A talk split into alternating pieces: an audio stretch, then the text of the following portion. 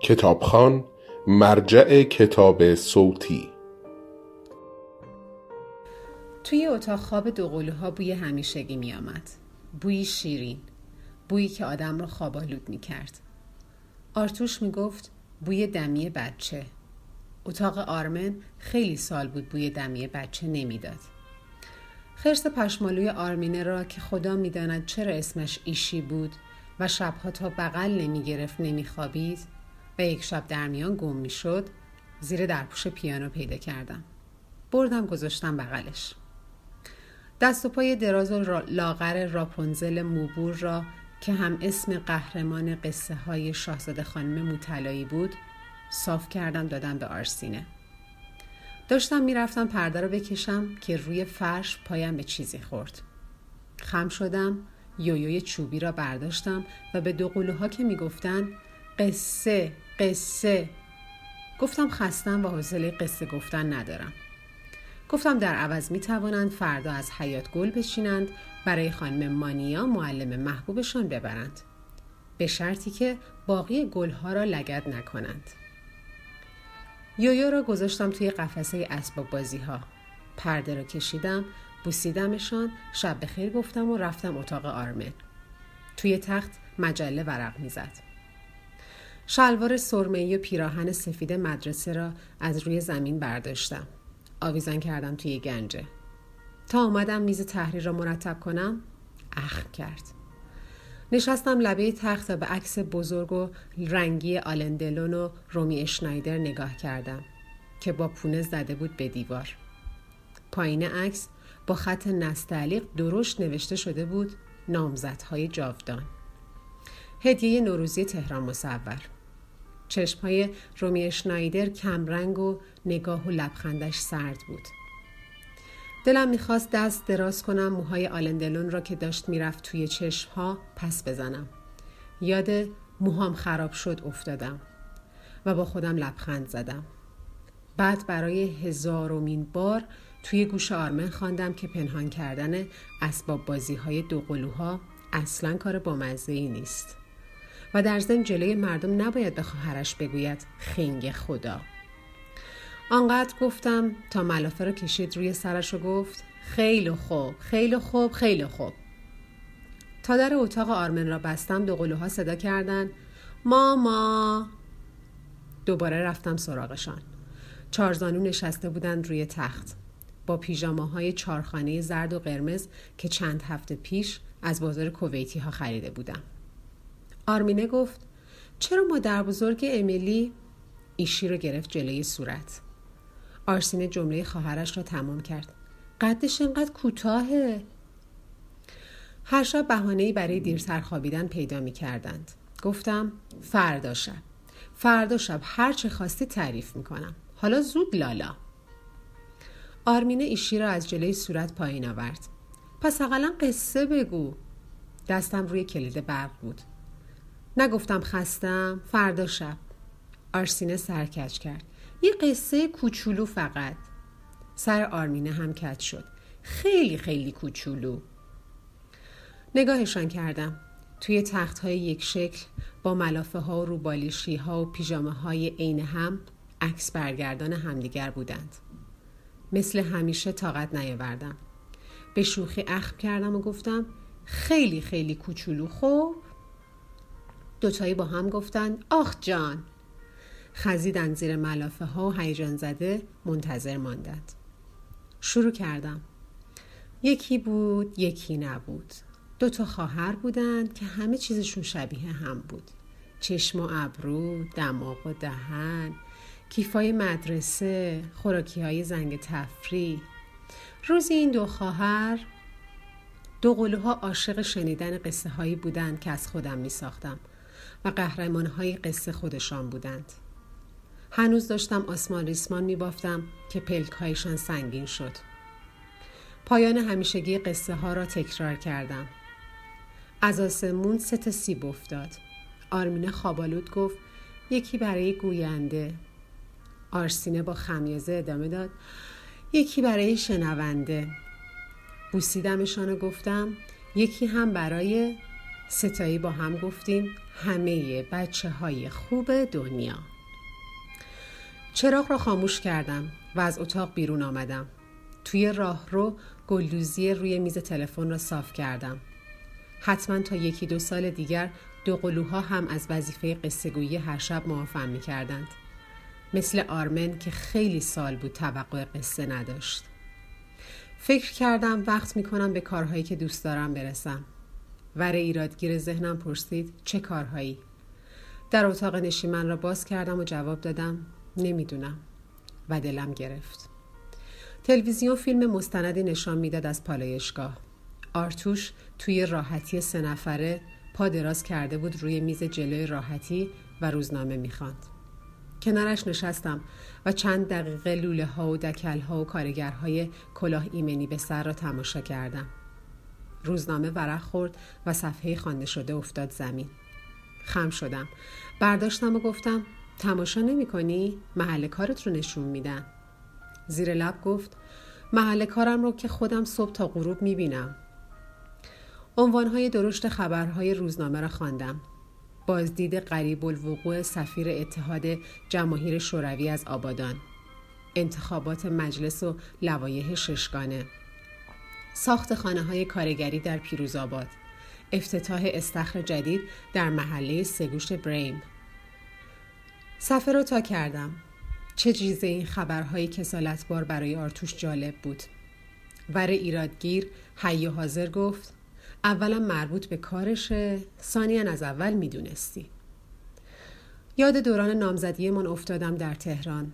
چند بار به اصرار آرتوش به جلسه های انجمن ایران و شوروی یا به قول همه وکس رفته بودم و هر بار حوصلم سر رفته بود پا شدم تلویزیون را خاموش کردم رفتم کنار پنجره ایستادم به شمشادها نگاه کردم که زیر نور ماه صاف و منظم و یک دست حیات را دور می زدند. روز قبل آقا مرتزا مرتبشان کرده بود. چمن حیات را که زد برای شربت آلبالو بردم. تشکر کرد و بعد نالید که شش ماه از موعد قانونی ترفیهش گذشته و کارگزینی شرکت هنوز حکمش را نداده. خواهش کرد به آرتوش بگویم سفارشش بکند. هرچی نباشه آقای مهندس سینیوره.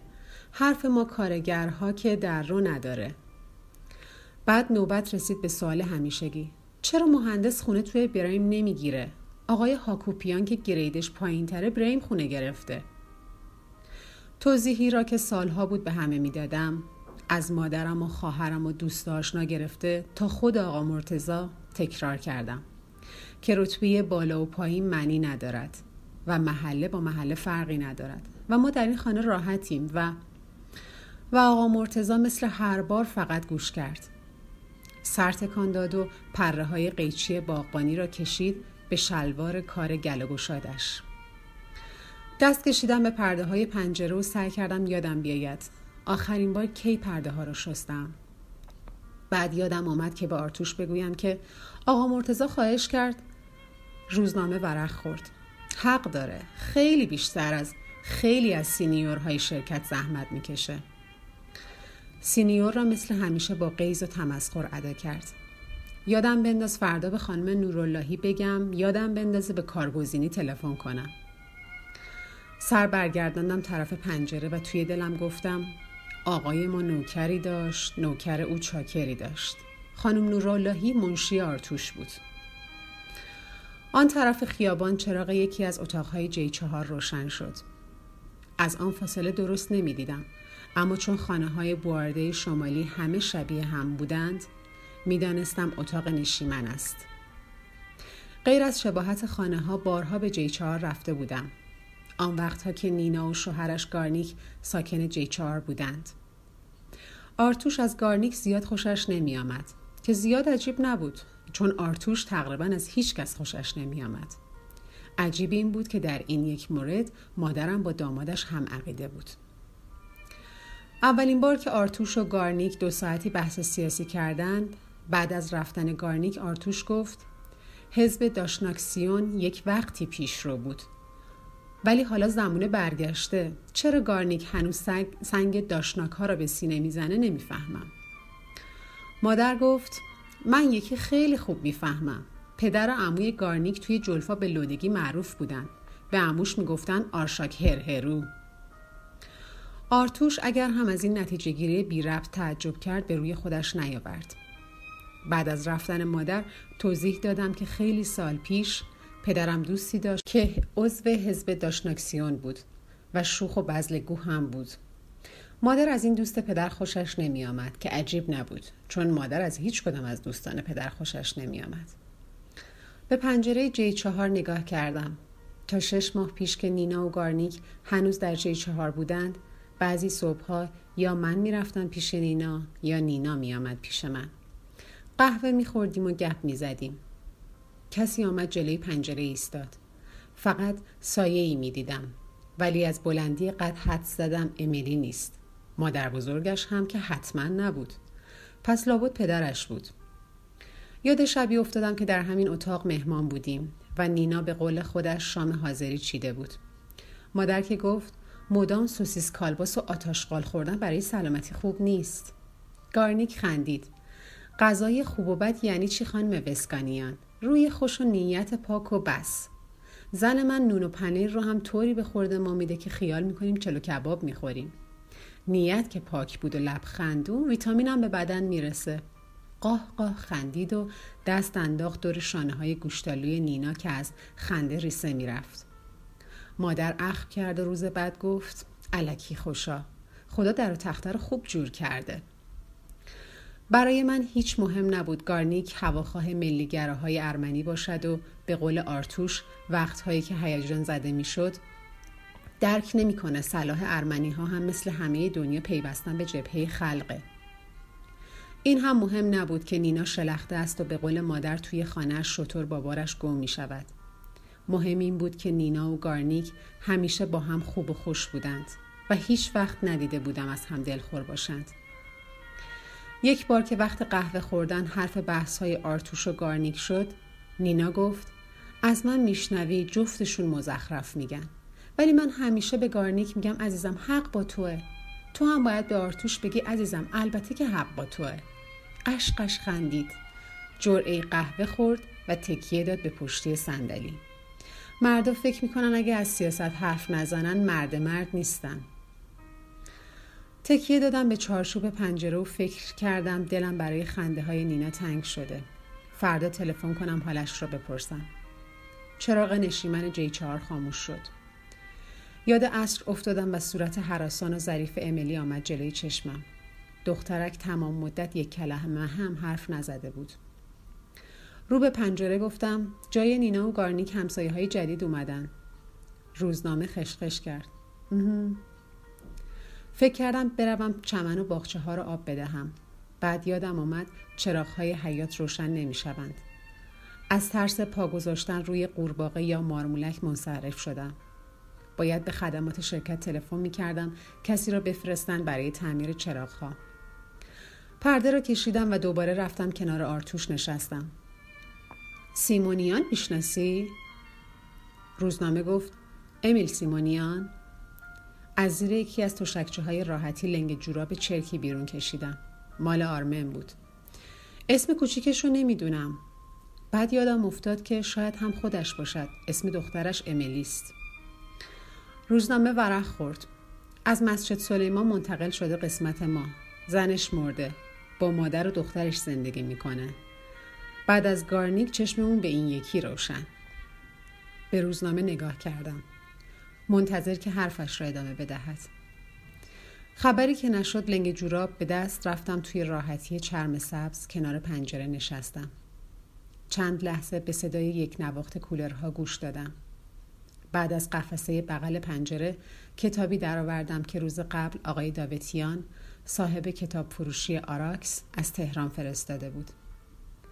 از نوشته های ساردو بود.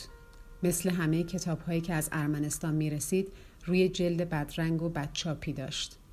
مردی باریش بزی و شنل سیاه پشت کرده بود به زنی که روی زمین زانو زده بود.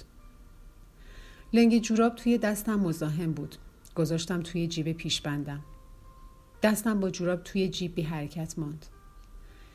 یاد روزی افتادم که به مادر آلیس گفتم متنفرم از زنایی که خیال می‌کنن صبح تا شب پیشبند ببندن یعنی خیلی خونه دارن آدم باید اول از همه برای خودش مرتب و خوش لباس باشه. به خیال خودم داشتم به هر دو کنایه می زدم. مادر با اینکه سالها از مرگ پدرم میگذشت هنوز سیاه می پوشید و مو رنگ نمی کرد و خواهرم در شلختگی و ریخت و پاش لنگه نداشت. مادر ابرو بالا داد. که پس اینطور؟ که پس آدم هر کاری رو باید برای خودش بکنه. پوزخند زد. پس چرا وقتایی که آرتوش حواسش نیست لباس نو پوشیدی یا سلمونی رفتی یا سر میز گل گذاشتی لب ور میچینی؟ دروغ میگم بگو دروغ میگی. آلیس هم پوزخند زد. حالا تو که مثلا همیشه مرتب و منظمی کجا رو گرفتی؟ بعد از رفتن مادر و آلیس از خودم پرسیدم کجا رو گرفتم؟ به خودم جواب دادم نمی‌دونم. دستم را از توی جیب پیشبند درآوردم و کتاب را گذاشتم توی قفسه. خسته بودم و حوصله خواندن نداشتم. آرتوش روزنامه را انداخت روی میز و ایستاد. کش و قوس آمد و خمیازه کشید. چراغا رو تو خاموش می‌کنی یا من؟ روزنامه افتاد زمین. نگاهش کردم. از 17 سال پیش 20 کیلویی وزن اضافه کرده بود و موهای قبلا پرپشت و مجعدش حالا کم پشت بود و صاف. ریش بزی که به خاطرش آلیس در قیاب صدایش می‌کرد پروفسور مثل آن وقتها سیاه نبود. فکر کردم چقدر عوض شده. داشتم فکر می‌کردم حتما من هم عوض شدم که گفت پرسیدم چراغا رو تو خاموش می‌کنی یا با عجله گفتم من روزنامه را از روی زمین برداشتم و ایستادم. پیشبند را باز کردم. رفتم طرف در و چراغ نشیمن را خاموش کردم.